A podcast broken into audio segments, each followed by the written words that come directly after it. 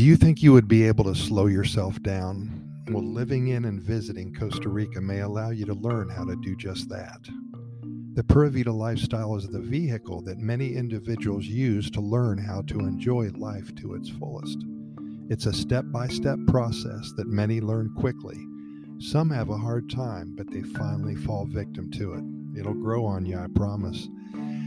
Well, we all know that anybody who has visited Costa Rica has certainly heard of the Pura Vida lifestyle here. You'll hear it uttered at least 10 to 15 times a day while out running your errands, picking up some fruit for the week at your local farmer's market, or relaxing at your favorite soda, enjoying your first cup of coffee of the day. Pura Vida is a way of life that is worthy of your efforts to achieve. And the good news is that it will certainly add many years to your life. There's no downside to learning how to create this type of lifestyle for yourself and for the ones who you love. What it provides for you is a new attitude. It allows you to realize that there is more to life than running endlessly on the hamster wheel and betting yourself in that long and weary rat race and seeing how much stuff you can accumulate. It pushes the notion of what is really important to the front of the line.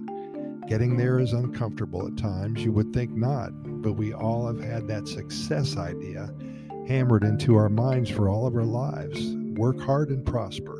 Of course, that's important, but Pura Vida is all about balance and harmony and resetting one's mind and soul. It is about categorizing and prioritizing your goals and your dreams. My feeling is that when you understand the proper order of this type of lifestyle, and how it fits within your own agenda, you have discovered the meaning of life as it should be. I don't think that there is even an argument that can be made to prove my theory wrong here. Perhaps there is, but I've never heard it being discussed.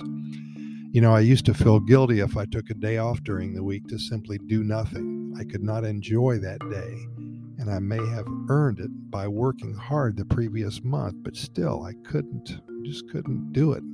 Sleeping till noon, having lunch with a friend or a family member on a midweek day was not easy to learn how to do.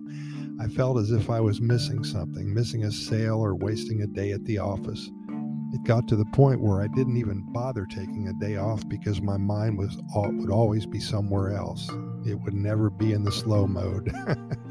it would churn endlessly and my mind is clocked in every morning same time even if it was a free day for me. So then I finally had that aha moment. I started spending more time in Costa Rica. And after a couple weeks here, I felt more comfortable in my stopping and smelling the roses, so to speak. My to do list got shorter and shorter, and then finally there was no more list. The guilt of doing nothing that day was still hanging around just a little, but slowly the guilty feelings morphed into a strong need to prioritize my goals of that day. Finally, errands were not the word that I used for things I needed to do that day. It was replaced by little adventures.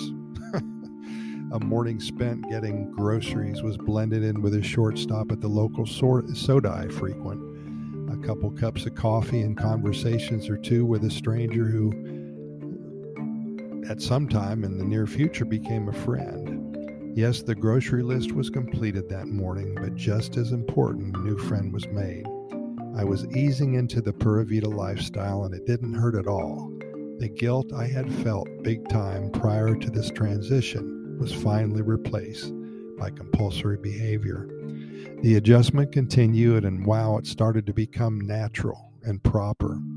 In closing, the reason that I bring this up is to make you aware of the fact that if you do decide to visit or live in Costa Rica, adjustments have to be made. The alternative to not doing so will be an overwhelming feeling of frustration, inconvenience, boredom, irritation, and a strong desire to return to the country from which you just left. Many people cannot make this adjustment and they give in to the pressures of this new lifestyle that they never imagined existed. But the good news is that if you know what you're getting into before you make the decision to move here, you will be rewarded by finding your little slice of paradise, a place that you only had dreamed about before, and that is the best feeling in the world.